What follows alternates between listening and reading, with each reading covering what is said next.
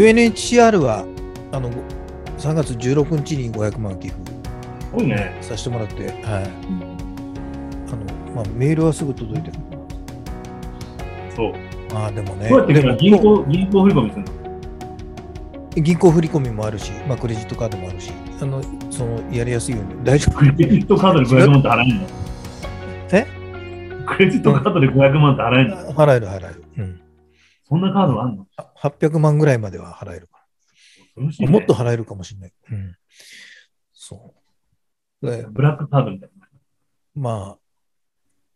で、社内でもね、共有して、みんなが頑張って、仕事をね、こうやって利益上げてることがこういうことにつながってるんでっていうことを、ちょっと共有して、みんなも同じ思いだもんね。何もできなくて悔しいみたいな思いでいるから、ちょっと、こういうこと。いやね、その件で思い出したことがあって、アフガニスタンの支援をしてるじゃない？現地のアフガニスタンのスタッフが素晴らしい言葉を送ってくれて、それを教えてもらったんだけどね、ドイツやってる団体の彼女から。ざくっとした内容だと、世界の他の国々は、私たちに戦争させるために武器をいっぱい送ってくると。両陣営、いろんな人たちが。だけど、日本の子供たちは純粋に友達として子供のためを持って文房具を送ってくれると。これはね、小さな子供でも十分にこの気持ちを分かってると。その気持ちを本当に大切に受け止めてるから、続けて応援してくださいって言ってた。で、これは本当にね、小さな子供にそういう気持ちをしっかり伝えていくっていうのが、友達からの贈り物ってみんな捉えるんだって。だからどんな子が送ってくれたのって質問をすごくするんだって。これ男の子の女の子の何年生とか。こういうのに一番システマティックにちゃんと答えられるのはやっぱりUNHCR かなってやっぱり思うよね。大きい額をドンと上げるときにね。今ね、人道支援をしなきゃいけないときは。じゃなきゃもうだってアメリカって9000、何百億でしょ？武器の供与が。仕方ないとはいえさ、世界中から武器が届いてるわけじゃない。で、ロシアもトンマだから中国にくれとか言ってるわけでしょ、今。で、戦場はウクライナになっちゃうわけだね。で、やっぱこれ逆に何倍もの人道支援がないと、ね、っていうことだと思うんだよね。だからウクライナ政府に寄付しちゃうと、いいことだ、結構何十億って集まってるでしょ、ウクライナ政府に。なるほど。一般の寄付が。ね、ウクライナ政府に行っちゃうと、武器代、兵器代にも なりかねないので、日本人の立場としたらやっぱり、平和的な使い方をするというのが日本人の、アイデンティティだということだと俺は思うんだよね。どういう協力をするかというと、日本人のアイデンティティに基づいて協力するっていうのが、人道的支援をするっていうのが一番いいと思うんですね。さらっとヘルメットを送ったり、防弾チョッキ、ずいぶん早く送ったけどね。あれ、全然問題にならなかったね。今回、左翼も、左側の人も何も文句言わなかったね。自衛隊機で持ってくんだよ、しかも。安倍の弟があっという間に。ヘルメットと防弾チョッキだったら命を守るものっていう、一応ね、くくりなんだろうけど。でも、ゼレンスキーさんのアメリカの国会でしたっけ？での、スピーチ、日本のね、右寄りの方があんまりちゃんと聞いてないようでよかったなっていうような。そう。ちゃんと俺聞いてないんだけど。私も最初から最後までじゃないんですけど、確か真珠湾の話とかもちらっと入れて。それ失礼してる。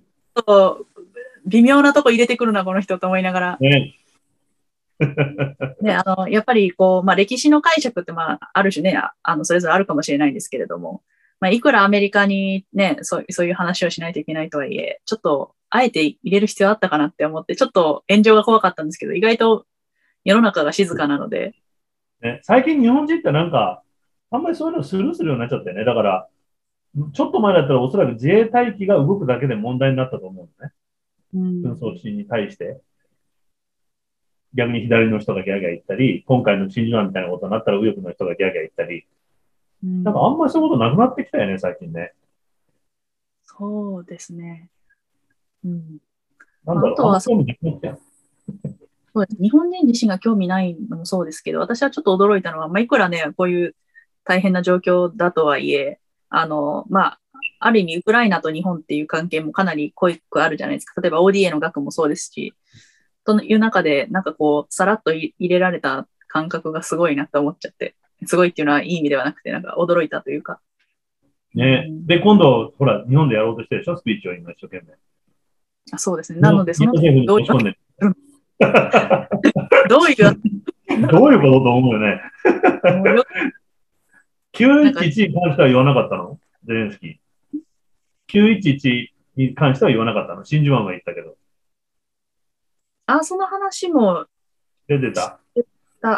すいません、同じスピーチかどうかは忘れたんです。少なくとも彼が話してるのは聞いたことあるので。あ、そう。そうですね。まあ、本当に攻撃。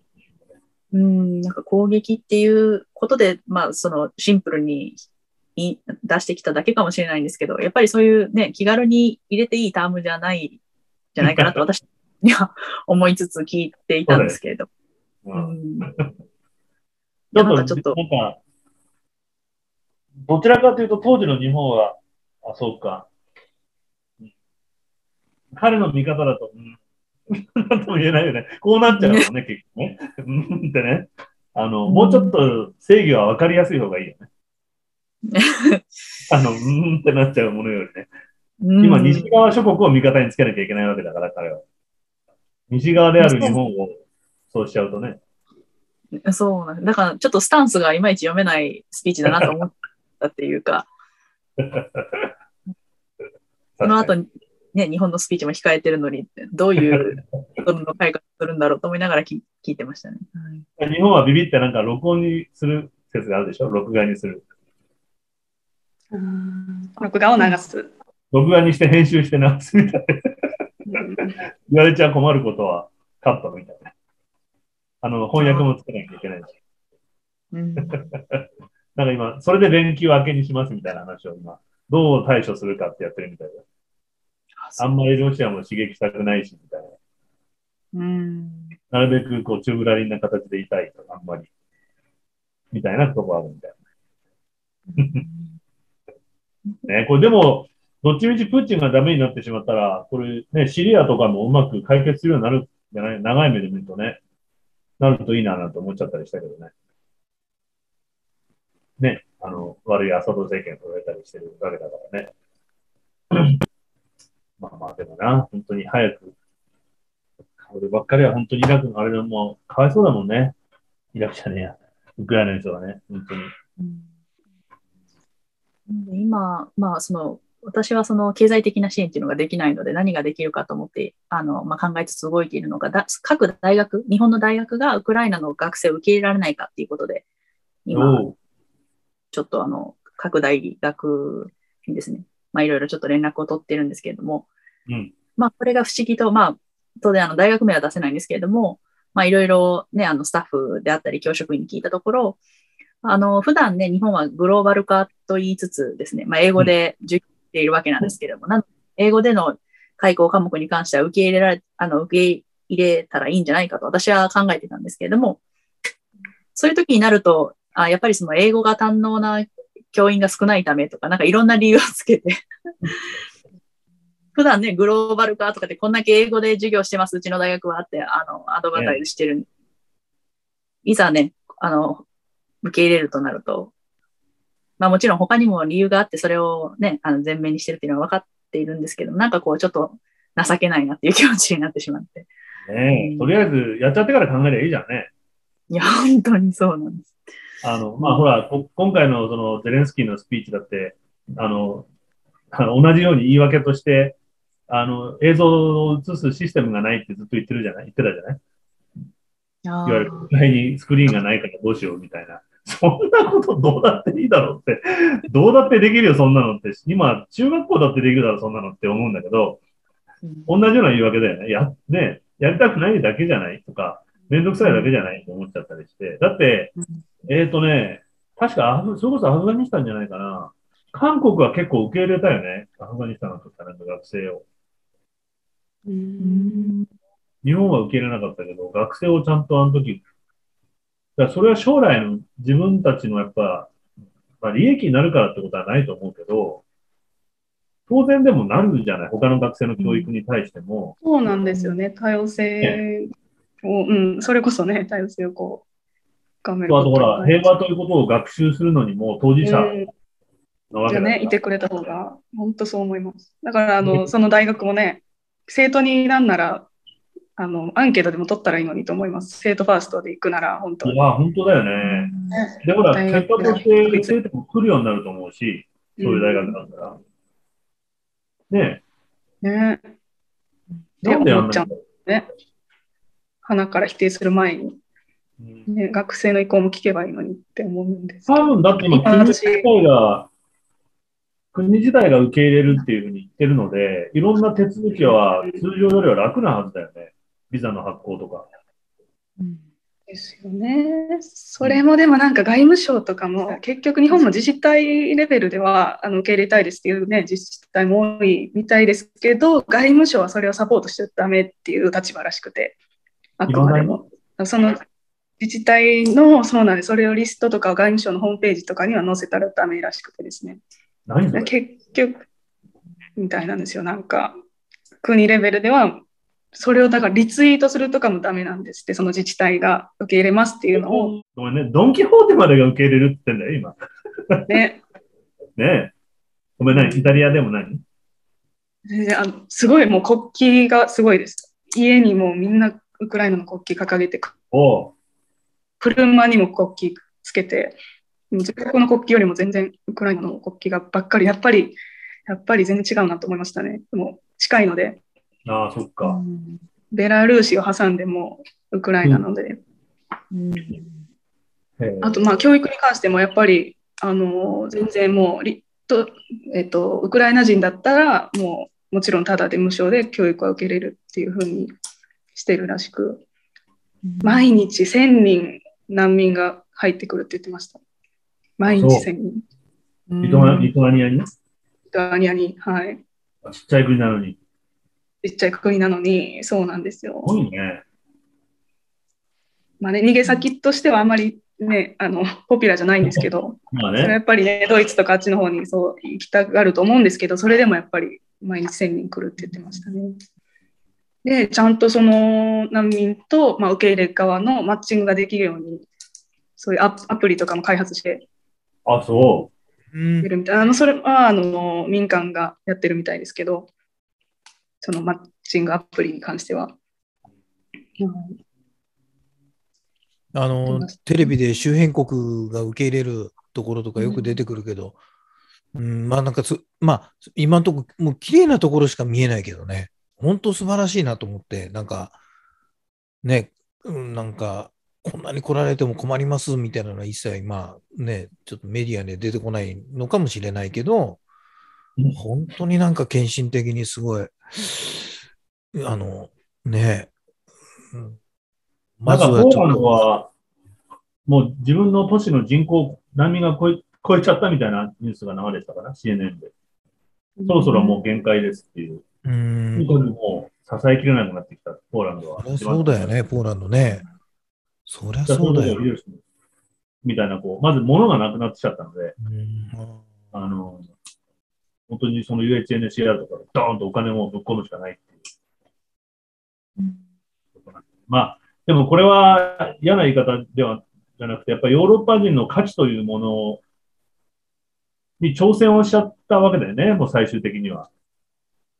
ヨーロッパ人が共有してきた価値全体、長年骨肉の争いをしてきてね、殺し合ってきた人たちがやっと築き上げてきた価値観をプーチンは挑戦しちゃったので、彼らはこれ多分多くの日本人なんかが結構ニュース番組見てると、早く、一回条件飲んで、とにかく民間人が死ぬことを抑えればいいんじゃないかと、橋本なんかそういうこと平気で言ってたけど、ゼレンスキーが早く条件を飲んで、実を取れと、利を取れと、命を救うためにね。で、あとはゆっくり解決していけばいいじゃないかみたいなことしたけど、そういうわけにはいかないんだよ、ヨーロッパの人にしてみたらね。ここで価値を譲っちゃったら、これ崩壊しちゃうと。で、ウクライナの自分たちの歴史を見ても、ウクライナってロシアの言うことを聞いて、言うことを聞いたから余計ひどい目にあったって歴史も何度もあるわけじゃない。で、そういうことだとすると、もうヨーロッパ人、実は今 EU 自体が俺の感覚だと、もう戦争状態なんだろうなと思う。だからガソリンが高くても我慢するし、ヨーロッパ全体がその戦場になってるっていう意識ぐらいの感覚で、助け合うっていうより戦ってるつもりなんじゃないかなと思う。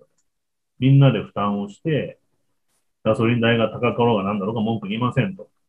もうウクライナ、この価値を守るためだったらやるぞっていう感覚なんじゃないかなと思うよね。で、まあゼレンスキーがそれをうまくやったっていう言い方はあんまりしたくないけど、でも実際そうだもんね。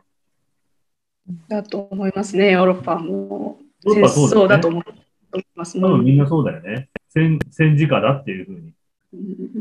うん、と同時にやっぱり、ごめん、ウクライナっていう、なんていうんですかね、まあ、リトアニアもそうですけど、ここまでやっぱり来てほしくないので、こう、なんていうんですかね、まあ、本当にごめんなさい、ウクライナっていう、人質じゃないですけど、こう、盾になってくれてっていう意味での応援も、ぶっちゃけあるみたいですね。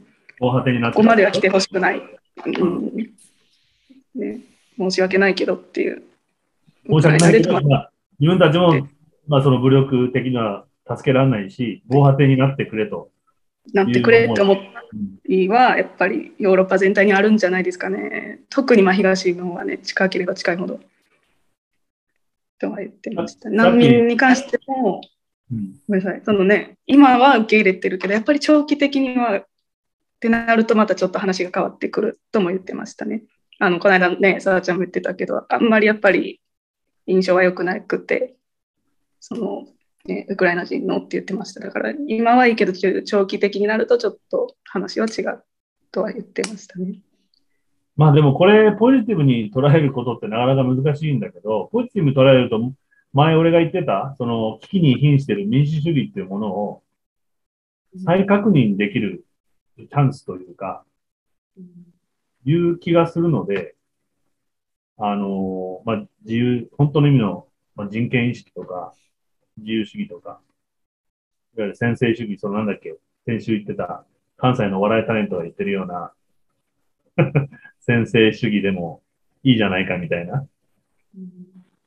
そういう発想が、もう一回こう、改められるいい機会になるんじゃないかなって気はするよね。うん。もう一回自由主義国というか、民主主義国が連帯をして、しっかりと、まあ、たゆまない努力を続けていくようにしないといけないなっていうふうに、なるといいなっていうふうに、ちょっとポジティブに捉えると。さっきそのヨーロッパとまあ日本の温度差みたいな話ちらっと出たと思うんですけれども、まあ、正直それはそのヨーロッパの価値観を共有しているか否かというよりも、日本のまあ多くの人がまあそういうイデオロギーであったり価値観みたいなものへの意識がそもそも低いからじゃないかなと思っていて、でまたそのあらゆる政治観、まあ、見方がすごく短視眼的なんですよね。まあ、その橋本もそうですけど。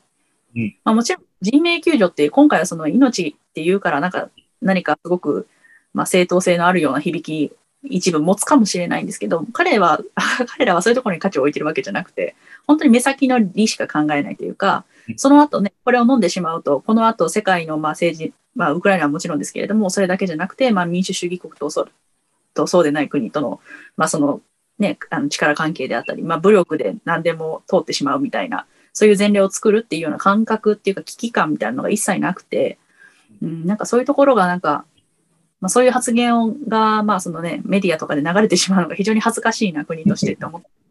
うんうん、そうだね。確かに恥ずかしい。それを、あれでしょ、結局ウクライナの学者さんになんか一生懸命解いちゃったりしてたらしいから、彼はね、生放送で、テレビで。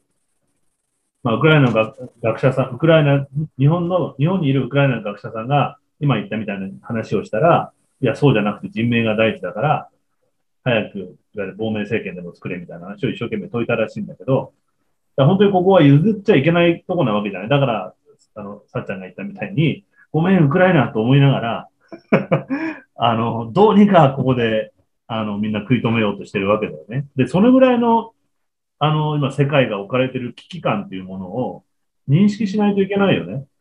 うん、これ中国がどっちに倒れるか、まあ本当にこれも短絡的な見方かもしれないけど、中国の今後の動向にも関わるし、ありじゃんこれってなりかねないわけだし、いわゆる専制主義国家ってものが、まあちょっと傾きつつあるインドみたいな国もあるし、今こう脅かされてる民主主義っていうものをどうやって維持していくかって、こう瀬戸際だったりもするじゃない。ね。だってあと橋本に気づいてほしいのはさ、日本も実はやられてるわけじゃない、北方領土って。そういう感覚でやると。実効支配されちゃってるわけじゃない。で、ね、これも許すことになっちゃうから、で、ぐずぐず。そういうこともちゃんと踏まえて、今どうするべきかってことを、ごめん、ウクライナと思いながらも、まさにね、この矛盾を抱えながらやっていかなきゃいけないわけじゃない。うん。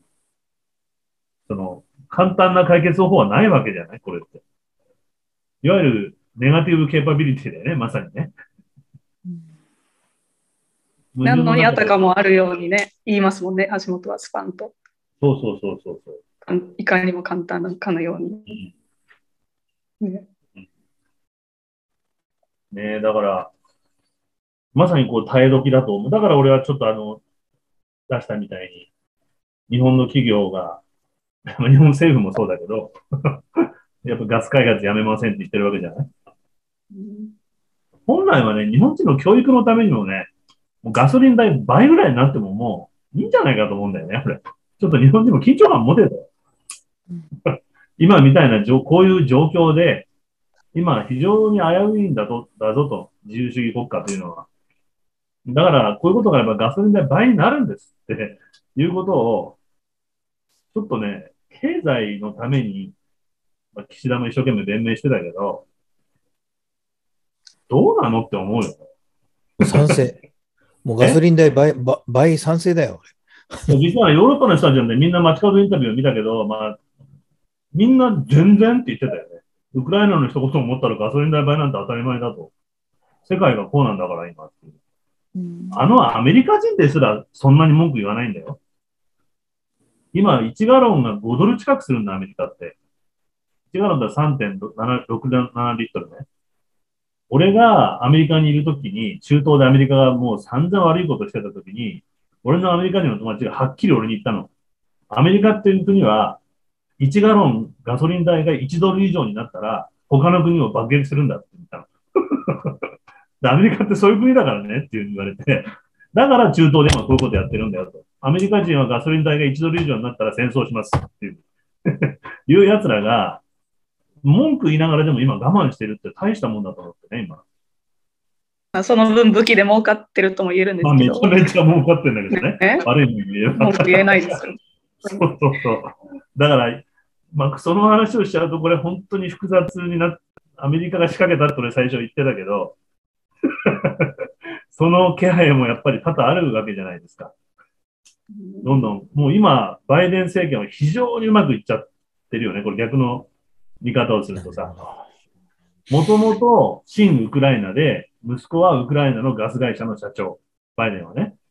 で、ずーっとプーチンと喧嘩してたわけよ。この野郎、あいつは独裁者だ、バカ野郎だって言いながら。なんでかっていうと、ウクライナいじめるから。で、ウクライナって国に対して NATO に入れるよっていうふうに、ずっと甘い言葉を支えてたのもバイデンなんですよ。オバマはそれを止めてたわけ。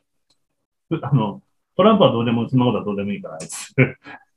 まあ、オバマは止めてたのに、バイデンはずっとウクライナ、親ウクライナで、ウクライナを NATO に入れるようにして、まあ、実は内政干渉までして、憲法まで変えてたというふうに言われてるわけ。バイデンは。で、まあ、息子も多額な利益をウクライナから得ていて、ゼレンスキーはそれを信じてたから裏切られたっていうふうに何回か言ってるわけだよね。信じてここまでやってきたのに、それで挑発しちゃって、じゃあ、最後までプーチンが言ってたのは、NATO に加盟しないって約束したら、攻めませんってずっと言ってたじゃない。だけど約束できませんってアメリカは言い続けたから、ロシアは攻めちゃったんだよね。まあ、そしたらとんでもない経済制裁を与えて、ロシアのルーブルをもう暴落させて、バイデンにしたらね、すごくいいことばっかりなんだよ。潰したいプーチンを潰せて、ウクライナにみんなの気持ちは集まって、アメリカの兵器はめちゃめちゃ売れるわけじゃん。それで支持率が上がるわけだよね。最低だった支持率が彼の。で、こう見ると、やだなぁと思うね。そういう見方をしちゃうとね、あまりにもアメリカがうまくいっちゃってるので、さっきの見方を全く逆にすると、自由主義のリーダーをもう一回取り戻せると。世界の警察をね、戦争しないでだけど。今までのアメリカの大統領はパターンを見ると、俺前言ったかもしれないけど、支持率が下がると、さっきのガソリンの話と一緒で、本当に支持率下がると戦争するじゃん、あいつだって。みんなそうだったもんね、大統領って。でも、バイデンするんじゃないかと思ってたのね。俺戦争するかもしれない、このまま行くと。と思ったら、戦争しないで相手を潰すっていう、非常に陰湿なやり方を、で、ちゃんと兵器が売れるわけだよね。アイアンドームを売るんだよね、確か。で、これアイアンドームってどういう兵器かっていうと、アメリカ政府が、イスラエルに、国家予算で、支援金を出して、今の、ウクライナみたいに、もう国家予算の中で毎年軍事支援金っていうのを用意してるわけ。で、ウクライナ、イスラエルにアメリカはお金をあげて、そのお金でアメリカの兵器を買うっていう、自転車、こういうこと、マッチポンプになるみたいなことをやってるわけ。で、これで共同開発したのが、パレスチナっていうか、から飛んでくる、イランから飛んでくるミサイルを落とすアイアンドームっていう防御システムなのね。自分のお金をイスラエルにあげて、イスラエルがその予算で共同開発しましょうって言ってアメリカの軍事会社に戻して、で、共同開発した最新兵器がアイアンドームなわけ。で、これを今度ウクライナに、供与するわけだよね。何してんのこいつらってちょっと思っちゃう時はちょっとあるよね。逆の見方を。一粒で二度美味しいみたいな感じじゃない？ああ、もう三度ぐらい美味しいよね、これ。だから、大名言えないんですけど、アイビーリーグのその、学内新聞の記者たちはみんな、あれですよね、狡猾なおじいちゃんみたいな表現で言ってますね。ただそれを、パブリッシュするか、みたいなので揉めてるそうなんですけど、それは、だからやっぱりその、ね、米国のトップの大学軍の学生、ネイティブの学生たちも割とそういう見方してるんだなっていうふうに感じましたね。俺はその両側から見なきゃ美しい、その今さっき言ったみたいに自由主義、民主主義を守んなきゃいけないっていう、今世界が団結してるのと一方、何でもアメリカが悪いとか背後にアメリカがあるって見方の陰謀論みたいなのも好きじゃないんだけど、一応検証的にそっちからの考え方も考えた方がいいじゃない？誰が利益を得てるかっていう考え方を。どう見てもアメリカとバイデン政権が一番利益を得ちゃってるんだよね、これね。何の損もないので。で、非常にやっぱりその言う通り、狡猾。自分はその、アフガニスタンから軍隊を引き上げて、避難されたわけじゃない。で、今回は軍隊を使わずに戦争をするっていう、本当に狡猾な技を使ってる。だけど、兵器は、アメリカ人の血は流さないで、ウクライナ人の血を流しながら、アメリカ軍の兵器を使って戦争ができる。で、これもちょっと変ないい見方をすると、彼自身がやっぱ戦争で負傷してるじゃない。確か、ハンディキャップがあるでしょ？バイデンってそれで。右手か左手に。だから、その戦争の醜さというか嫌なところは分かってるから、これ以上アメリカの若者を血は流さないって言って、アフガニスタンから撤退したっていう。で、今回もそういう理由で、米軍兵は送らないと。いう、美しいエクスキューズがちょっと。成立とは思うんだけど、でもね、全部、見事に言い訳が立って、正しいこと、いわゆるアメリカ的な正しさは、ちょっと新しいアメリカの正しさみたいなことだよね。今までずっとよくわかんないアフリカまで行って、ソマリアまで行って戦争してた。とにかく戦争しに行ってたわけじゃない、アメリカって。ブーツオンダーグラウンドだったわけじゃない。新しいこいつら本当に狡猾な戦い方をし始めたなと思ってね。でも自分の土地は絶対痛ませないっていう筋は通してるなって感じはしますね、昔から。絶対に痛めないみたいなのがすごく私は一貫して感じますね、アメリカからは。そうだね。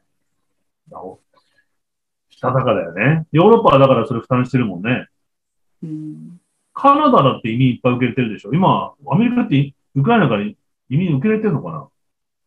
あれ、あんま聞かないね。聞かないですね。そういえば。あれそういうの聞かないね。ちょっと調べてみよう。確かに。ねえ。でもまあ CNN なんて見てるともうずーっとだもんね。この話題で。他のニュースなんてほとんどないもんね。今。ちょっと時代がこう変わったりとか。はいはい。いつでさえ国防費上げたっていうじゃないですか。うん。ねえ。だって、あれでしょ、それこそ、さっちゃんの言うスイスだって永世中立国なのに、兵器供与したんでしょ、確か。そうですよね。だし、もうロシアの、銀行も止めてますし。あ、そう。ね、今までそこまではしなかったのに、ついにちょっと踏み込んだ感じはしますね。スイスって、こういう、ちょっと逆に言えば、マネーロンダリングできる場所でもあったんじゃない？そういう意味では。そうなんですよね。やっぱり中立だからこそね、銀行業で栄えてきたんですけど、うん、で逆に言えば自分の利益をそれも諦めて、そうですよね。信頼をちょっとなくしますけど、それでもっていう、ちょっと一歩踏み込んだなとは思いましたね。いや、だからこれでちょっともう少しね、引いてみんなが世界っていうのを今変わりつつあるっていう感覚を、さっき、さあちゃんが言ったみたいに、ほんと近視眼じゃなくてさ、いろんなことがこれから変わるっていうことをちょっと考えた方がいいよね。うん、911以降すごい変わったじゃない、世界って。例えば飛行機だって、昔なんて何のチェックもなく乗れたのにさ、考えたら、それ以降、ライター1個持ち込めなくなっちゃったわけじゃん。ねえ、全身今スキャンされて丸めにされちゃったりとかしてるわけでしょ。コンタクトレンズ。あれもだって、それ以前なかったんですね。9.11以前。ないない。ないんですね。あ、そうか、知らないか。ないです。その時に飛行機乗ったことないので。今、このほら、液体ボトルだって入れられないでしょ。コンタクトレンズかなんかの。100ミリ以上はダメですね。全然ないよ。もう自由だったよ、世界は。まあ同時にそれこそ悪いソビエトが、旅客機撃ち落としたりとかしてたけどね。ソビエト上空で。まあソビエト上空だって飛べなかったからね、前。ニューヨーク行くのが大変だったんだから、もう。ソビエト上空飛べないから、ぐるーっと回っていくから。なるほど。そういう不便さはあったけど、冷戦のね。でも、隔絶してたから、テロリストみたいな、湧き出てくるやつがいなかったので、もうね、二つに分かれてたので、そこさえ守ってれば、自由側の人間は何でも OK ですよ。で、たまに反対側の人がミサイル撃ってきて、旅客機撃ち落としたりとかする恐怖はあった。俺、最初若いから大韓航空とかで行ってたわけ。当時ね。でもその後すぐ大韓航空の自爆だか撃墜だかが2回ぐらいあって、すぐアメリカ人の先生に二度と使うなって言われて、お前何やってんだって怒られて、お前は世界がやっぱ分かってないと。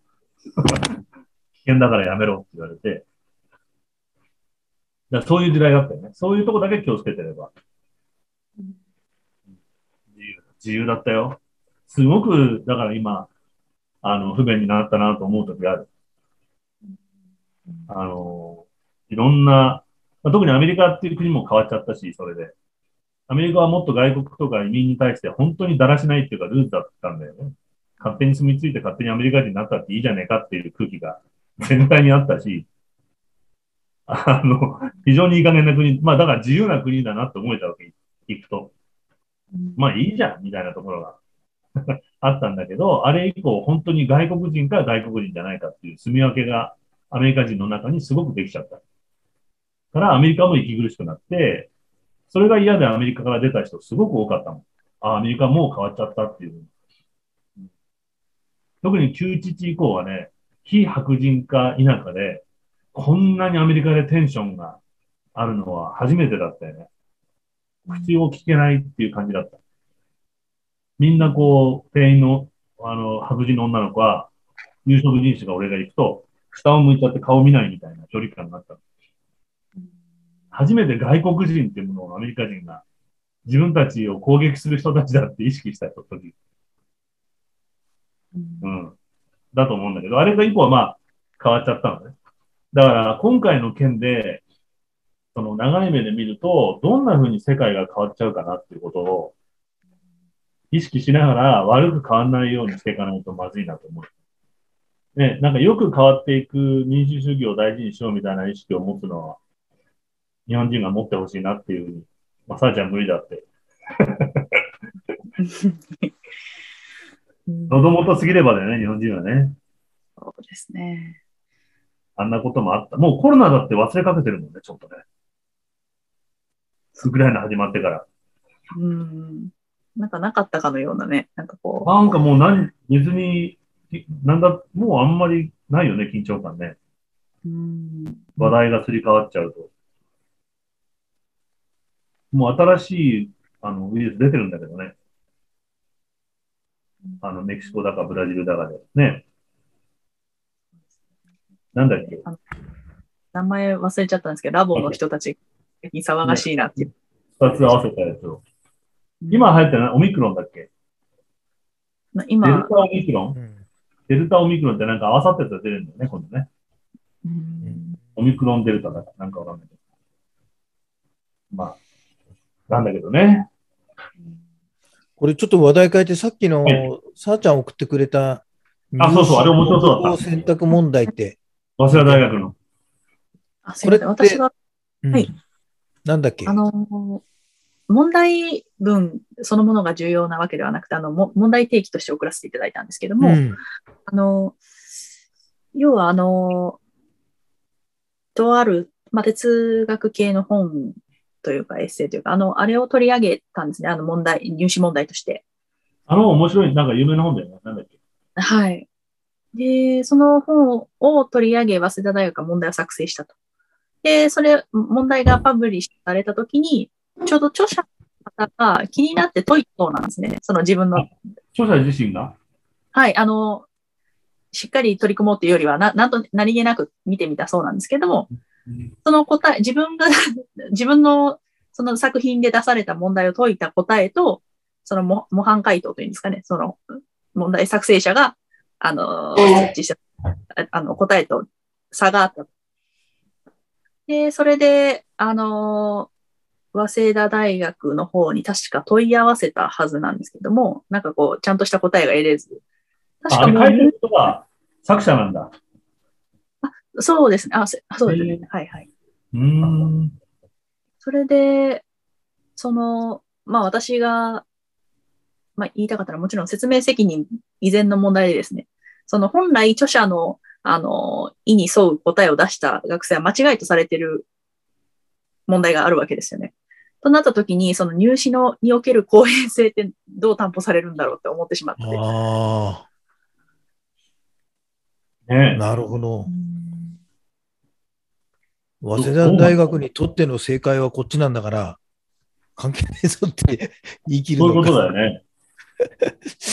本当の正解ではなくて、早稲田大学に入る人は早稲田大学の正解を持ってきてっていう。まあ、ちゃんと忖度できる人かどうかを見極めてるからいいんだと。入社試験だったらね、まだしも。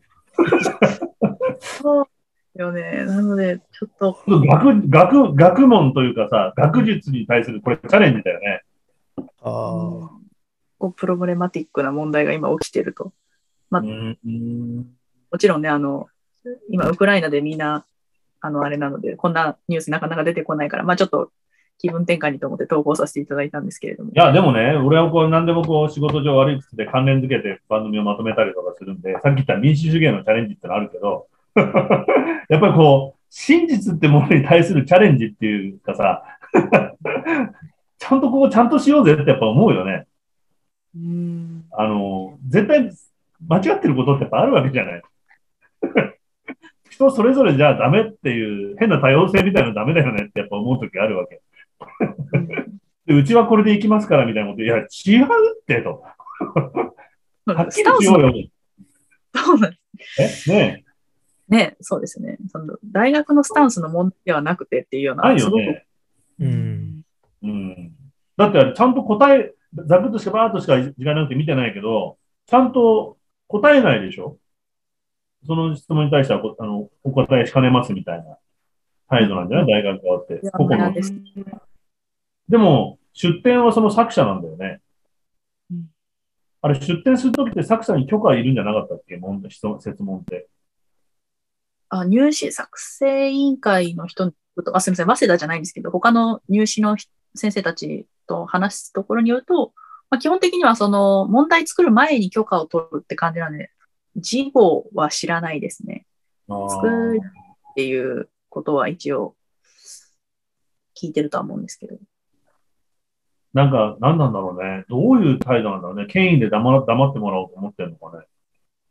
いや、それがより炎上するとは、なぜ早稲田大学ともあろう大学がわからないんだろうと思いながら。ねえ。だから危機管理がまずまあ別の視点で見ると、秀吉君的なさ、企業としての、まあ企業とか大学が違うにしても、組織体としての危機管理とも全くできてないよね。今の時代。そうですね。ねえ。ちゃんと対応しないとまずいよね、これ。そうですね。まあ、おそらく彼らはもう合格者出した後だからもうこのまま流したいっていうスタンスなんでしょうけど、それにしてもね、絶対に余計にこう問題が大きくなるような気はするんですけどね。大学の権威も関わるじゃない？本当にそう思いますね。ねえ、まあ、あと学問に対する、それこそ学術に対する冒涜だよね、ある意味ね。そのね、合格した方も不合格した方も、なんかいずれもモヤモヤが残ると思うんですよ、こういう問題を抱えたままだと。一生懸命勉強して、ね、大事に思ってる人はね。そしてそのね、合格した人がさ、これから学問の扉を開けようっていう時に、なんかね、自分が受けた入試にそういう、まあ、不備があって、そして自分たちが解いた問題がね、そういう、まあ、すごく炎上してるとなると。こう、なんかそのスタートとしてはすごく複雑な気持ちを抱えるんじゃないかって、まあ、学生の方の心配にも、ね、してるんですけど、私は。なんで、でも、こういうことになっちゃうの？早稲田大学の入試作成委員の方たちは私は存じ上げないんですけども、ただ一般的な私学の大学の、入試問題の作成委員を、まあ、複数今まで見てきたんですけれども、正直申し上げますと、すごく負担があるんですね、教員に。すごく、まあ、手当もそんなにないのに、すごくタフなワークを求めると。となると、やっぱりこう、問題作成の意欲も、まあ、あまりね、湧かないでしょうし、なので、まあ、大学、もうちょっとちゃんと手当を上げて、そして時間的なゆとりも、まあ、いろんなところにゆとりを持たせないと、やっぱりクオリティって上げられない。まあ、それはどんなね、労働環境にも言えることなんですけども、まあ、意外とそういうファンダメンタルなところがちゃんとできてないっていうのが今の教育現場かなと私は思っています。余計な仕事を与えられちゃうことになっちゃうんだね。いわゆる問題作成、自分の仕事以外に。そうですね。もうなんか、想像できるよね、そうするとね。いや、そんな忙しい中やってんのにさって、大学がちゃんと対応してくれよと、俺たちに言われてもって、大学にしてみりゃ、なんでお前らこんな適当にやったんだよってなってて、中でガタガタやってるんだろうね。そういうこと。だからもうこの季節さ、俺の番組の仕事なんかさ、大学関係のゲストはもうほとんど入れられないもんね。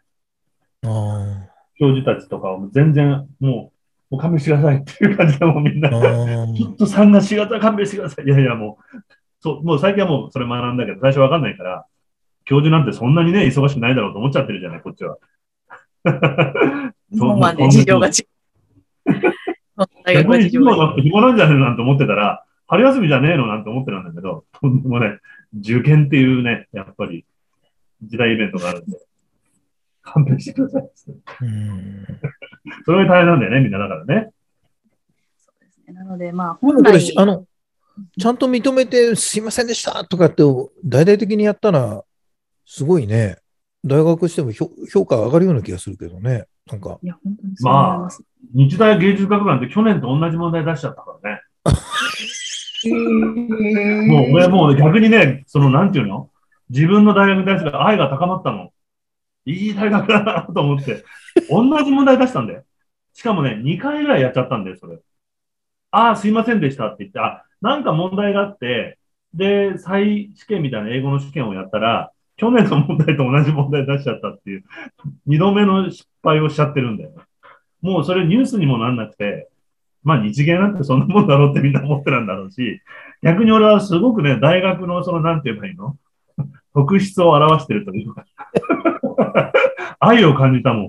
いい大学だなと思って裏口入学問題なんかもよく出るんだけど、あんまり話題にならないもんね。そんなもんだろってみんな思ってるんだでも早稲田はダメじゃん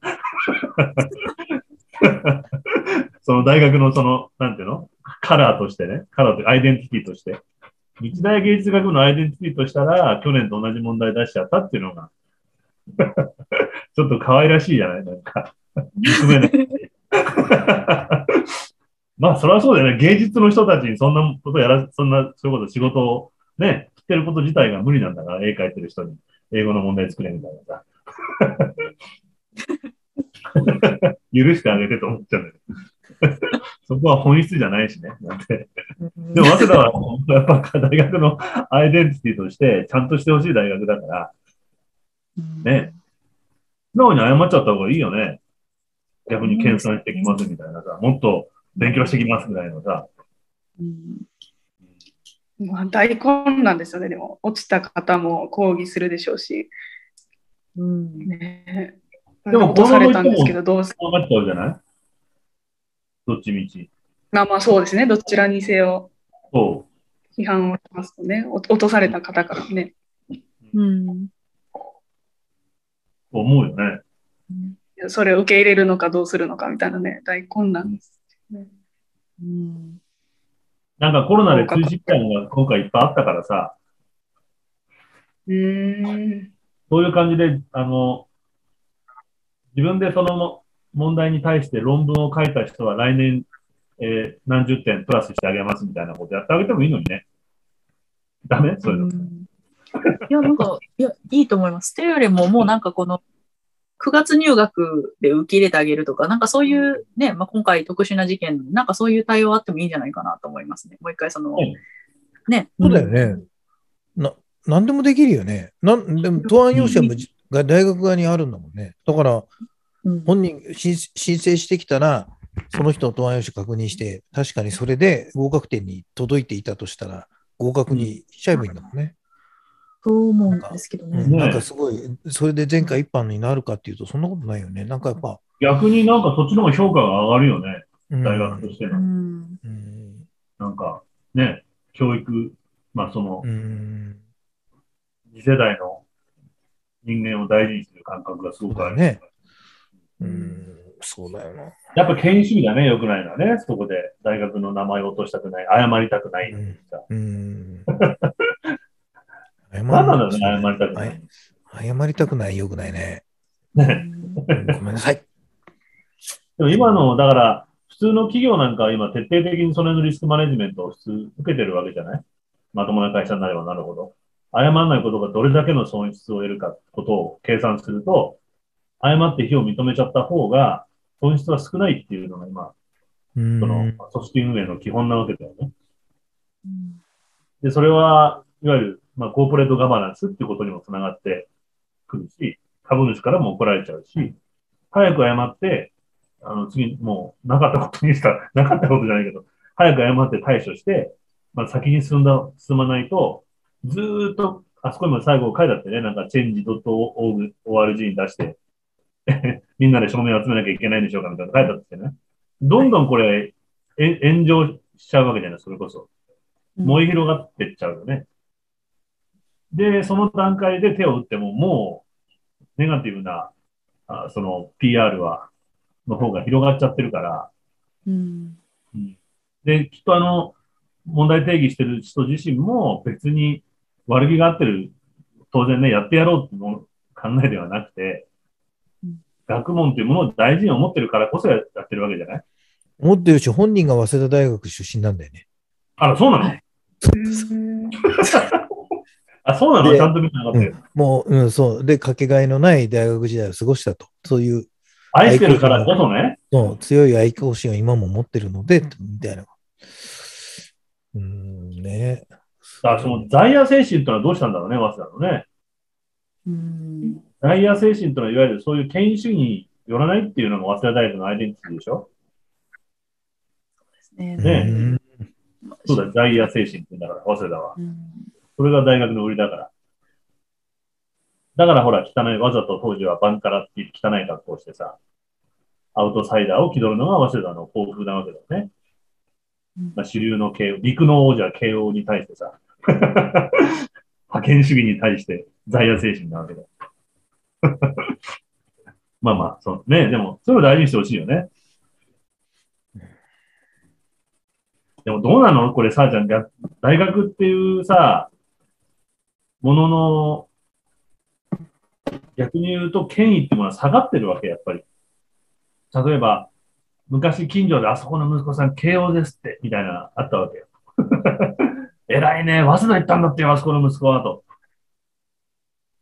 おさすがだね、ってこう、お学生さんみたいなさ、お勉強してるかっていう、そういうこう、もう立派な人っていう世間もちゃんと見たわけだよね。早稲田慶応に行ってるような子たちっていうのは。そういう感覚っていうのはもうなくなってきてるんじゃないかって気がするんだけどね。そうですね、まあ、いくつかまあ、要因はあると思うんですけど、まあ、一つは大学進学率がすごく上がったっていうことと、あと、まあ、正直、うん、まあ、そうですね、まあ、その進学率が上がるということは、まあ、おのずとこう大学もこのクオリティを維持するのが難しくなってくるじゃないですか、全体として。なので、まあ、その昔のまあ、ある種のまあ特権階級というと語弊があるかもしれないですけど、そういうなんかこう特別感みたいなのがすごくなくなってきたのかなっていうのと、まあ、あとはまあメディアの取り上げ方、まあ、あと大学自身のまあそのアドバタイズの仕方であったりとか、なんかすごくこう、なんでそうしたいのか私意図は読めないんですけど、なんかこう大衆迎合型みたいな感じじゃないですか。例えばなんかこのミスコンであったりとか、なんかあらゆるそのね、学内のイベントを通してなんかこう社会のイベントを結びつけたいような、なんかよくわからない、ね、本来大学がするようなことじゃない側面で、まあ、ちょっと大学の名前を売りすぎてるみたいなところもあるんじゃないかなと思いますね。ポップにしちゃってるんだね。そうですね。うん、なんかその大学、それぞれの大学の学生が個人でしたいことをしてるんだったらまだしも、なんかこう割と大学を挙げてしちゃってるような感じが印象を私は受けるので、それはちょっといかがなものなのかなと思いますね。うん、特にヨーロッパで私すごく批判を浴びたのが、やっぱり東大でさえミスコンとかしてるんですよ。だから私、グラスゴーのフェミニスト団体にすごく私がしてるわけじゃないんですけど、まあ、日本出身ということですごい強烈な批判を浴びて。そうだよね。うん確かにそうだよね。ミスコン自体がもうアウトだよね、本当はね。そしたら東大はミスターコンもしてるんだって、謎の。いや、もう全部ね、それ言おうとしたんですよ。多分そう言うだろうなと思って。そこじゃないっていう、ね。そこじゃないっていう。それね、まあ、そうだよね、本当に。歌舞伎役者がなんで男がみんなやってるかって話にちょっと似てるなって今思っちゃったんだけどさ。まあ、あまりにも女性が舞台に出て裸で踊ったりするので風紀が乱れてよろしくないということで、幕府が女性が舞台に出ることを禁止したわけね。じゃあ男が女になってやればいいじゃねえかってやって歌舞伎ってあるんだったんだけど、なんかそのぐらいの考え方だよね、なんかね。根本が間違ってるよね。その容姿でね、コンペティションする。ねえ。そうなんです。何しに大学に来てんだってことじゃん。面白いのは結構ジュネーブの学校に行ってる子たちが、まあ、それぞれの国のねよくやっぱり中国とかだと北京大とか、インドだったらなんかデリー大かなんか、そういうね、こうエリート校から来る子も多いんですけど、でもその人たちの間ではもう早稲田とか聞くとバカ学校って思われてて、もうよく、まあ、早稲田とそういう学校って組んでるんですけど、この間も中国の子が言ってました。なんかもうあのプログラムはもうジョークだよねみたいな、早稲田はジョークだよねって言ってました。もうそんな扱い、早稲田の中でもそういうプログラムがあるんですよね、多分。そうやって海外にどんどん送り出す、もう英語中心のプログラムがあるんですけど、もうあんまり教え、中身のスカスカなプログラムで、もうそれは海外でも分かってて、みんな恥ずかしいんですけど。なんで恥ずかしいことやっちゃってるんだろうね。うちの大学そういうポジションでしたね。まあ、早稲田だけじゃなくて、日本の大学生が日本の認識というか価値をすごく下げてるという。海外に出て？はい、そうなんです。エクスチェンジで、まあ、来るんですけど、うん、なんか日本の大学生ってなんか、異質だよってすごく言われましたね。なんか学問をしに来てるはずなのになんか浮ついてるみたいな、なんかすごく言われて。なので、まあ、いくつかの。今の時代も浮ついてんの？浮ついて、まあ、あんまり大きな声では言いたくないんですけど、語学留学ではないにしよう、まあそうですね、短期の留学って割と遊び感覚で行っちゃってる人が多いんですね。ああ、そうね。まあ、それは今でもいるんだ。ちょっとホリデー感覚というか。なので、まあ、正直言うと、留学生は同じコースを取ってたとしても、下駄吐かすんですね、大学っていうのは。いい成績上げちゃうと。っていうのは、自分もその受け入れたその元の大学に派遣してるので、やっぱりなるほど。転校ないってこともあって。エクスチェンジしてるわけね、生徒をね。そうなんです。特に日本って、まあ、正直、ちょっと成績取りやすいですね、大学全体として。うん、ヨーロッパと比べると、成績の基本的には、まあ、いい成績取りやすいと。なったときに、やっぱり日本の学生を送り返すときに、ヨーロッパ基準で厳しくしてしまうと、やっぱりちょっと、まあ、険があるというか、まあ、そういうことがあって、下駄を吐かすっていうのが、まあ、関連のところがあって、なので、ちょっと勘違いしちゃうんですよ、日本人の学生。向こうでもいい成績取れたみたいな感じで。あらー。なので、もうそうです。悪循環で、なので、まあ、あんまり大きな声では言えないんですけど、日本の、まあ、いくつかの大学は、私がいた学校で、提携も切ったんですよ。あ、そう、逆にね。もうレベルが下がっちゃうからって言って、受け入れることも多かったんですけど。いや、ちょっとそれ、今の時代でもそんなだったら、ちょっとショックだな。俺の時代は多かったのよ。バブルだったからね。日本の大学入れないやつはアメリカの大学行けみたいな空気だったわけ。俺のアメリカ人の先生はブチ切れて、アメリカの大学が日本のダメなやつを受け入れる場所じゃねえって言って、怒るぐらい、ダメな子はみんなアメリカに行ったわけ。親が金出してね。で、実際、俺なんかロサンゼルスに行ってみると、もう豪遊してるわけよ。もう学生同士で車買って、で、もう自分たちだけでこうつるんで、まあ ELS ってほらあるじゃない？大学入る前の英語学校行って、で、日本のスーパーマーケット行って、日本のビデオをみんなで集まってみて、麻雀やって、みんなでドライブ行って、英語なんか一言も喋れないわけ。2年、3年ぐらいいても。何やってんだこいつらとか思って。だからそういうのがいっぱいいたからね、当時。で、俺は最近はそういうのあんま聞かないなと思って、良くなったなと思ってたんだけど、違う形であるんだね。もうちょっとまあ、そこまでひどくないにしてもね。いやー、ショックだな、それは。あと、良くないなと思うのが、やっぱりどんな形態であれ、短期留学すると、まあ、日本での言い方で言うと、まあ、箔がつくみたいなところがあるから、実際、留学先で何もしてなくても、評価されるわけじゃないですか。例えば、就職活動においてであったり。それがなんか余計悪化させてるように感じてしまいますね。最近ね、実はまあこれ自慢じゃないけど、俺英語あんまり話してないんで、随分まあ錆びついてるなと思うんだけど、実際アメリカで大学に出てる人でも話してると、全然この人たちアメリカのこと知らないなって人、かなり今まで会ってたのね。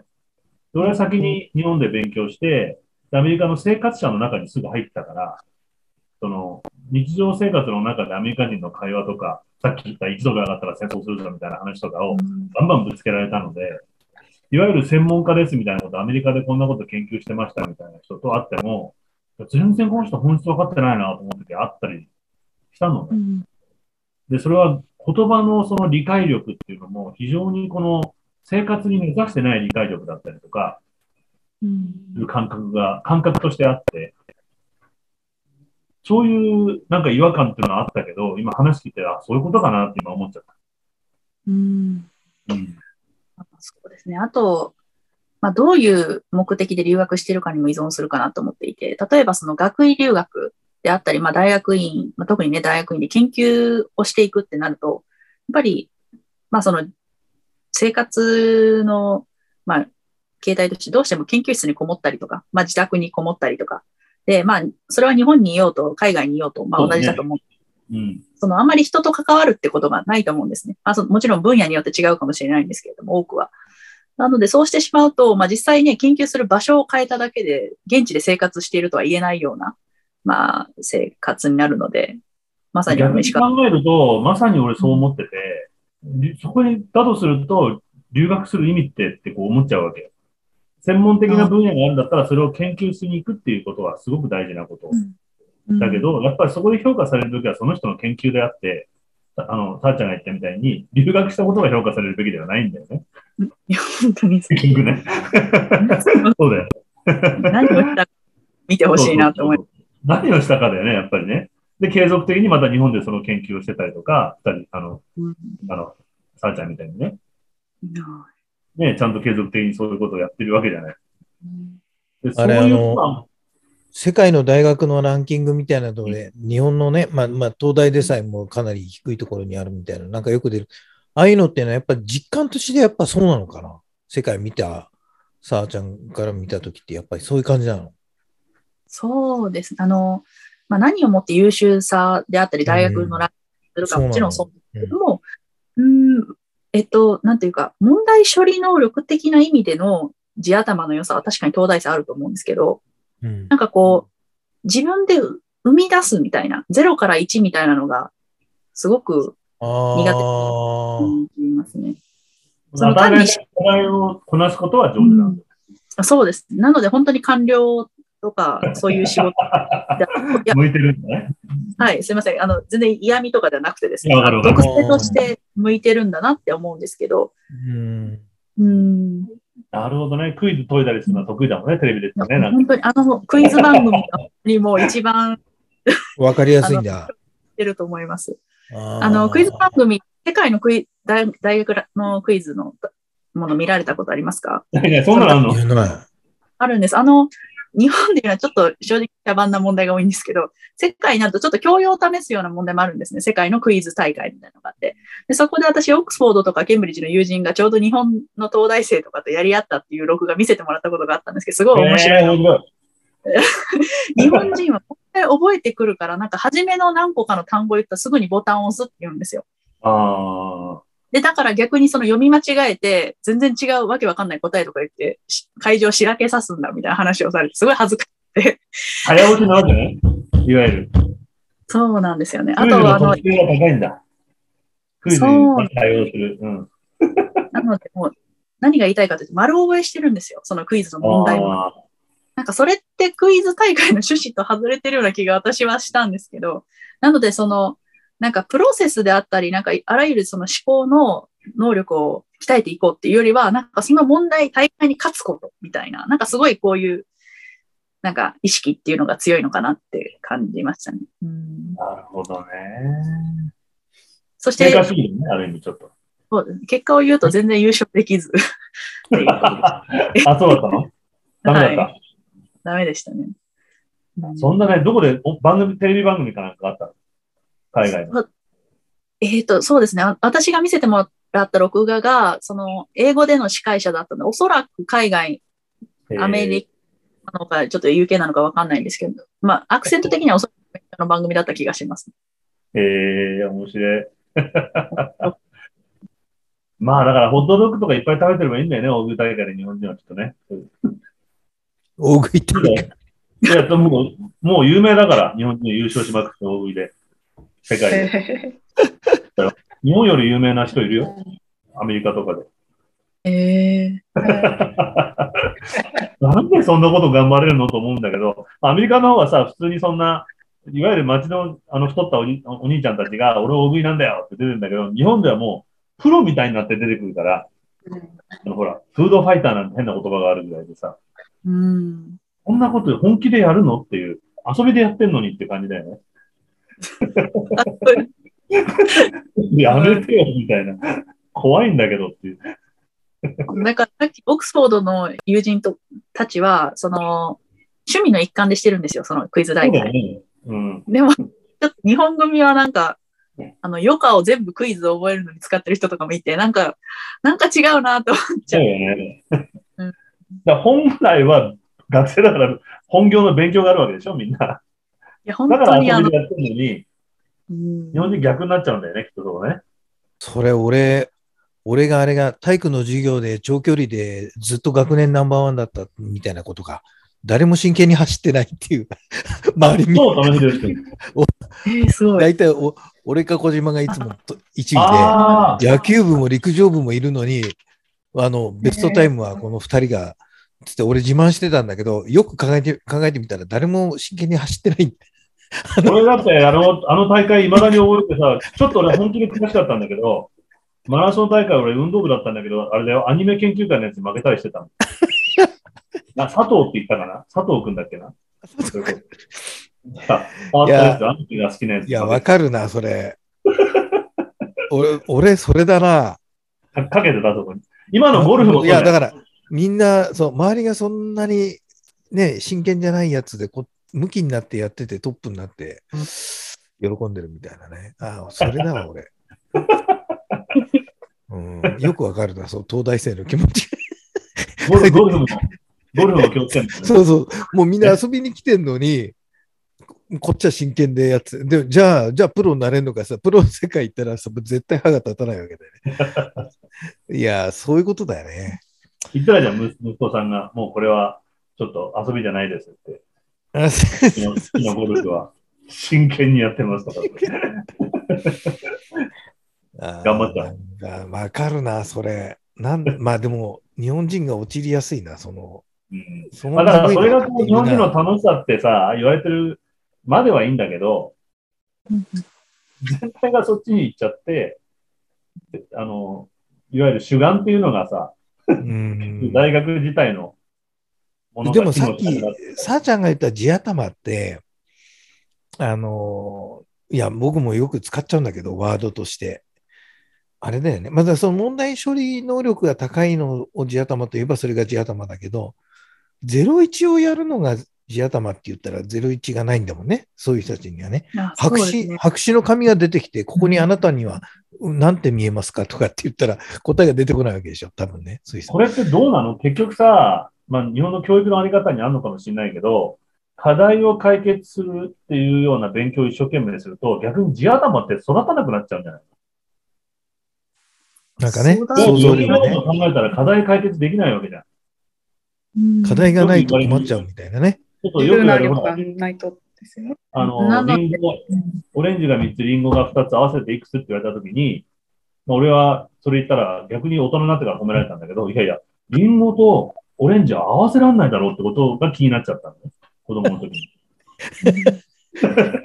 合わないだろうって、まずいこと。そこがもう気になって、ってなってたわけ。でもこれ時点でもう課題は解決できないわけだよね、俺は。でもそれでいいんだよって後で言われたんだけど、まあ、あるいは、そういう考え方する人は芸術の世界に行きなさいとも言われたんだけど。あってね。さあちゃん今なんか言おうとしたい。いや、私も小学校の入試で、何匹ですかっていう問題は、これは数え方等なのに、何匹って書いてるから、答えがなんか罰されて抗議しに行ったっていう。あ、そう、馬かなんだね。何頭ですかっていうの。何匹だったの？その小さな動物と大きな動物合わせ、なんかいろんなものを持ってきて、全部匹ってので、なんか違うなと思って。ああ、そういうことか。で、場合分けして、あ、そうなんです。何頭と何匹っていうね。あ、そうなんです。そしたらなんか答え絞れてない子みたいな感じで罰にされてしまって、っていやだから僕分かります。合わせられないというか、その合わせられないもんね、リンゴとリンゴ、うん、どう考えたらすごくね、傷つくのよで、違うって何度も言われて、当時さ、答えを持って先生のところに持ってって、できたら上がりっていうシステムだったのね。最後まで俺は先生のとこ持ってくんだけど、何度も何度も自分なりの考え方を持ってくんだけど、ダメだ、ダメだって返されると、否定されてるみたいな気がしてさ、傷つくんだけどと思って。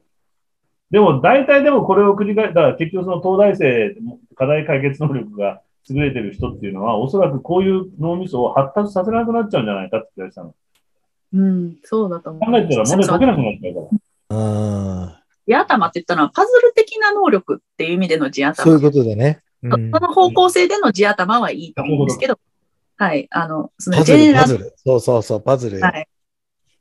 そんな感じですね。うん、どこかちょっとゲーム的な要素がある分野においては、彼がすごく処理能力が早いっていう意味ではスマートなんだろうなとは思うんですけど、うん、なのであんまり話してて面白くない人が多いですね。だから議論してみて、うん、なんか引き出しがあんまりない、なんかその羅列できるんですよ。いろんな知識覚えてるんで、ただなんかその情報をインプットしてるだけで、なんかイメージ Google の検索機能って感じがして、なんか人と話してたのあんまなくて、なんかこう、うんっていうイメージです。能力の方向性としては。知識を仕入れて、そこから自分で考えて、今こういう判断をしかねてるんだよねって悩んでみたりとか、うん、で、今、さっき今までみんなで話してきたみたいに、まあ、こういう見方とこういう情報があるけど、でもこう考えちゃうんだよね、みたいな。そこが出てこないんだよね、きっとね。ないです。なかなかないですね。私が親しくしてる友人は、イレギュラーにそういう能力を持ってる東大生なんですけど、ただその、ね、他の東大生とちょっと関わった時には、そのさっき言ったような面白くなさを感じちゃうという。これでもどうなんだろうね。やっぱり、いわゆるすごく陳腐な表現になるけどさ、ひろし君さ、今日本が求められてるこのイノベーション的な発想力みたいなことには非常にマイナスだよね。うん。経済活動というか企業というかさ。マイナスだと思うんですけど、日本の企業が提示しているイノベーション感を出す能力は東大生たちも。いや、もうね、素晴らしい、その答え。やだね、イノベーション感ね。もう出来上がっちゃってんだよね。そういうのね。雰囲気を出すのはすごく得意なので、そういう意味ではその人材いるように見えてると思います。おそらく、多くの人たちは。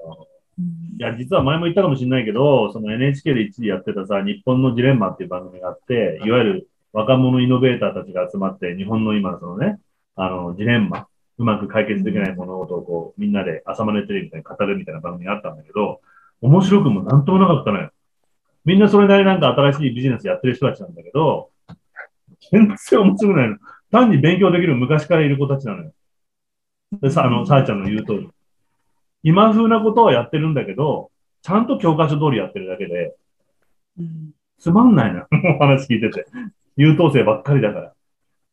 もうちょっと突拍子もないこのソリューションというかさ、持ってきてって思うじゃない、なんかそういうの。そうなんだよ。そうなのよ。ね、うん。そうなの。それを多すぎるよ。課題は何ですかみたいな。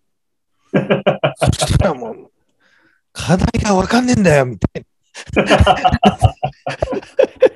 な。何が問題か分かんねえんだっつって言う。じゃあもう、解決できません、みたいな。何でもいいと思うんだけどね、だから、みんなが素直にこう疑問にも、さっきの本当にカットの見る新聞に書いてあった、ほら、子供の発想力に芸術家はジェラシーを感じるっていうね。まあ、ちょっと文字の原理に書いてあったんだけど、でもそれは本当じゃない、やっぱり。俺なんか自分の子供を見てて、ちっちゃい子供を見てる、娘見てたら、本当ジェラシー感じたもんね。私も羨ましいです。羨ましい。柔軟性。そう。番組のネタとか考えてるときにさ、子供と話すと、うわ、こいつってやっぱ思うことが何度もあるわけ。ちくしょうって思う。ちくしょうって思ってる自分が情けなくあれをやっぱりね、もっと伸ばせるようにしたいよね。で生まれた瞬間ずっと持ってるんだからどっかで潰していっちゃってんだろうね。そうですよね。ね、うん、そういうことだよね。うん、そうか、そういうことだな。なんか社会を意識した瞬間潰れていく気がしますね。なので私、うん、周りの同い年の子たちを見ていて感じたのはやっぱ幼稚園ぐらいから徐々に潰されていくんですよね。なんかその感覚的に感性、まあ、うん、そうですね。あとは親が何々しなさいっていうタイプの家だともう家の中ですでに破壊が始まってると思うんですけど、うん、社会化というかソーシャライズされていく過程でっていうんだよね。そうですね。そこでこう自分の感性を守りながら折り合いつけていける人だったらいいんですけど、まあ多くの人はやっぱりこうより生きやすいようにどっかその消していってしまう部分があると思うんですよね。それはさ、誰だっけ、哲学者、まあ、いわゆるこうエロスだっけ、エロティシズムっていうのをなんか主張した哲学者がいたじゃない、フランスの。でも彼がずっと言ってたのは、やっぱその社会性の中で人間のこの、まあ、その本性、なんていうのか、そのエロスというか、その欲求か、っていうものをこう抑圧することを覚えていくわけじゃない。うん。でもそれは定期的にやっぱりこれは出していかなきゃいけないと。だからお祭りがあったり、まあ踊ってお酒飲んでブレイクをやってみたり、することで人間のこの、まあ、欲求というか、まあ、本来抑えている普段、本質がこう湧き出るんだっていうような哲学者が、誰だっけ？ちょっと後で本読んでて、確かになと思って、それ自体は全部が正しいとは思えないけど、結局その社会性によって、だから岡本太郎と彼は実はフランスですごく恋にしてたらしくて、岡本太郎順調、現実は爆発だっていうのは実はそこに由来してるっていうふうに彼は説いてたんだけど、結局その、まあ、人間の本質的にこう湧き出るものっていうものをちゃんと認識する力っていうのは俺すごく大事だなってやっぱ思ってて、いわゆる社会性っていうを逸脱することばっかやったらやっぱ社会で生きていけない俺みたいな結果になっていくわけじゃない。だけど、その湧き出るこう何か疑問とかおかしいなと思うこととかをちゃんと客観視しながら社会の中で生きていく力っていうバランスをどうやって取るかっていう。でそれができる人はなんかそう湧き出る突拍子もない発想を持って素晴らしい発明をしたりとか、iS 細胞とかなんだっけ、E なんとか細胞とか作ったり、みんなができないってことをやったりとかする人だと思うので。そこを多分なんか教育の中でできるようにしていくといいんだよね、きっとね。社会性、特に日本は社会性をすごく大事に教えちゃうから。ね、なんかその、本質的な湧き出るものをちょっと許してあげる社会に。なので、友達をいっぱい作ろうとかいうのもあんまり強く言い過ぎない方がいいんじゃないかって。やっぱそれは裏を返せば多くの人に好かれる人間にならないといけないみたいなのがあると思うんですよね。そうだね。本当そうだよね。大好きな友達一人作ればいいし、もっと言えば、他に好きなものがあったら友達なんかいなくてもいけるぐらいのね。ぐらい。ね。はい。だからそれは前も言ったけど、ほら、学校行くときみんなと仲良くねっていう風に、子供を送り出したのが日本だっていう。で、海外の人は楽しんできてねって言って、子供を送り出す言葉をかけるときにね、今日一日楽しんできてねっていう。で、子供が帰ってきて楽しかったって聞くか、共同だったって、まあ、成果を聞くかの違いがすごく大きいって。子供には楽しいことをまず大事に。友達と話さなくても、今日勉強したことがすごい楽しかったでもいいわけだ。仲良くできなくて。ね。そうだよね。まあ、それが大人になってからの、あれに、まあ、なんていうの？同調圧力になっちゃうのかもしれないしね。だよね。大変だな。かなり、そういう意味では課題がある。やっぱそう、だからね、そこをもっとね、俺は、すごくね、子供見てるかわいそうだな、我慢してる、いい子、一生懸命ちゃんとしてる子を見るとかわいそうだなと思っちゃったりすることあんの。抑圧されてるね。アイス買ってやるよとかって言っても、もうその時点でこう萎縮しちゃう子がいたりするわけ。ママになんて言えばいいのみたいな。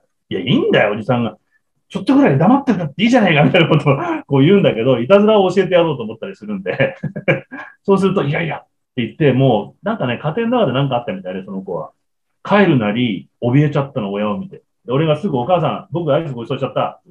子供しかないでねって俺が言うぐらいだったんで、まあまあ、あのねってお母さん会うなにいきなりアイスクリーム食べちゃったことを、かわいそうになっちゃって、いいんだよ、まあ、その、いわゆる、たまにはね、ずるしたって思うじゃない？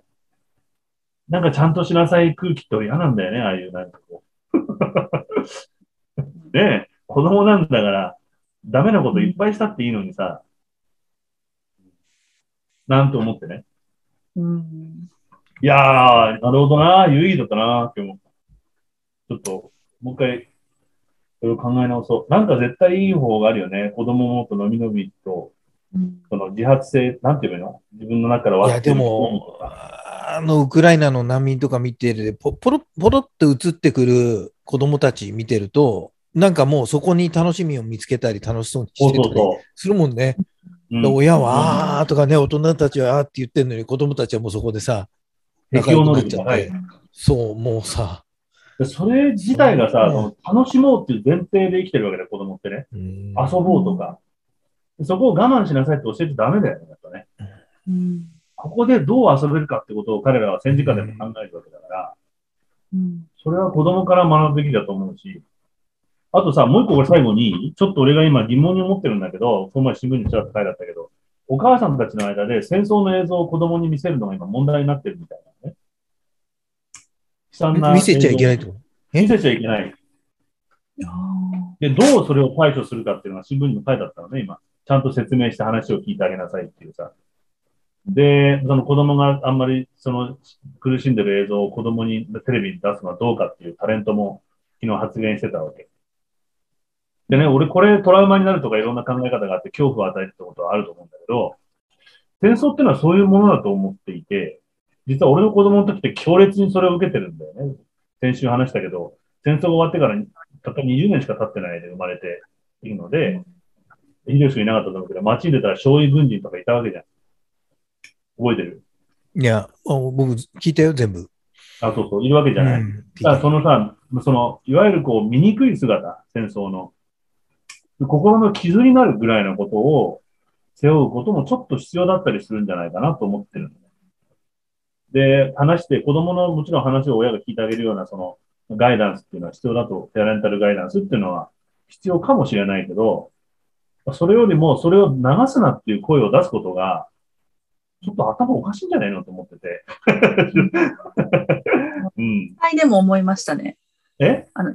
震災 3.11 けど、まあ、ある意味、まあ、似たような状況かなと思うのが、なんかこう、日本でそれ、まあ、戦争もそうですし、震災への意識がすぐに下がってしまう一つに、やっぱりそういうリアルなものを見ていないというか、なんかこう、全部やっぱり加えられたものだけを見てるので、こう、いかにそこに生身の人間が関わったかっていう実感を持てない人が多いんじゃないかなってすごく思って。そのまんまのことをね、福島で、原発が爆発した後もずっと、まあ、友達がみんな死んじゃってるわけだから、まあ、現地に残って消防団の、農協の消防団のお兄ちゃんだったから、まあ、友達の、もう自衛隊も全部引き上げたなんて、原発が爆発した直後に。だけど、自分の仲間だからって言って救援活動をしてた人と話をしたのね。でまさにそのまんまのことを言っていて、遺体が流されているシーンを、実は全部カット、テレビは映像処理してたと。で見せたくないのはわかるけど、僕だって自分の身内が流されてたり、友達が流されてるのは、放送されるのは辛いけど、処理するんだったら、処理してるって字を入れてくれと。何もなかったようにするなっていうふうに、すごく言ってた、彼は。まあ、ちょっとね、辛かったけど、はいはいしたまんもの赤ちゃんの死体を見たことありますかって言われて、赤ちゃんがはいはいしたままもうそのまま亡くなってる遺体をね、僕たちは一つ一つね、こう拾い上げてきたんだと。それは全く映像で流れてない。流したくないのはわかるけど、自分たちだけがこの思いをしてんのかと思うのは、やっぱほら、しかも福島舐めたから。ねえ。お前らのせいでこの原発背負ってんだと思いもあるしね、彼らにしたら。でそれは、まあこの前新聞に出て俺いいなと思ったのは、本当にこう漂白されてるわけじゃない、今社会って。漂白されてく、ブリーチされてるわけだよね、ずっと。そういうことを考えると、今戦争の映像を映したって、まさに今、さあちゃんに言われて、俺もその話を思い出したけど、絶対ダメだよね。で、危険、そういう映像が流れるんだったら、最初にそういう文字を今、これから津波の映像流れますって出るときはあるけど、ちゃんと亡くなった人の映像も流れますと、いうふうにして流さないと、逆にそれが本当のことを深く考えると、亡くなった人に対する尊厳かもしれないなとも思うわけ、俺は。消すことよりも、映像をカットしたり編集したりするよりも、その亡くなった人は自分かもしれないっていう。究極自分の代わりに亡くなってるかもしれないわけじゃない？深く考えていくと。自分にも起こり得ることだから。だから、こういうことはやっちゃいけなかったりとか、自然災害が起きたときは、我がこととして、捉えていかなきゃいけない。まあ、努力していかなきゃいけないわけじゃない。それは、だと思ってて、今多分こういう理論って当分これ長く続くと思う。この映像って流れるようになると思う。流れていくと思うんだけど、もっとこの声が出てきちゃうんじゃないかなって気がしてるもん、俺。あんまり映すなっていう。辛いとか。いう、今度は声に、今はウクライナの人頑張れみたいなこと言ってるけど、子供たちに見せるのはどうかって声が上がり出してる時点から、今後見てるのが辛いみたいなことを言い出す人も出てくるんじゃないかな。やっぱ見なきゃいけないことってあるわけだね。直視しなきゃいけないことってね。ちょっとね、それは思ったので、その漂白されていく世の中っていうのは、非常に良くないなと思ってね。前よりね、メディアで仕事してても、本当に、前よりも、いろんなことが表現できないんだよね、今の方が。前よりも届いてるのにね。そうなんです。前よりも届いてるんだけど、ってことだよね、きっとね。そうね。だから前はもうね、原材料がなかったからね、しょうがない。今は。だから、SNS の逆に、まあ、危険性もね、あるわけじゃない。誰でも、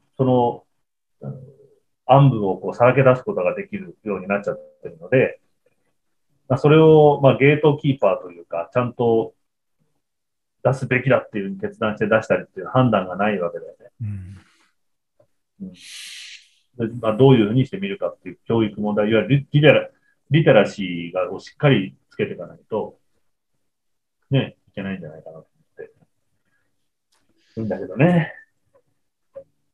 だから逆にまことしやかな、いわゆるフェイクニュースっていうか、まことしやかなことも、どんどん広がっちゃったりするわけですね。だけど。フェイクニュースの何がね、本当なのかも分かんなくなってきますもんね。そうそう。SNS はもうフェイクニュース。みんなロシア、ウクライナもね、全部フェイクニュースだ、フェイクニュースだって言うんですけど、どこまでがフェイクニュースで。ね、なんかもう、私も自身としても混乱しますもん、本当に何を判断材料にしていけばいいんだろうっていう。それをまたね、だからトランプもそうだし、ロシアもそうですよ。逆に真実をフェイクニュースだとも言えるしね、本当。そうなんですよね。そうなんですよ。もう全部フェイクニュースじゃんっていう。そうだよ。で、早稲田も言い出すかもね、だから今、こんなのフェイクだって。俺たちが言うと思いますね。ね、いやー、そうだよな、終わりますか。はい。時間、すいません。結論は出ませんが。はい。結論出ない会議です。はい。ありがとうございました。ありがとうございました。じゃあ、今日も勉強になった。ありがとうございます。ありがとうございます。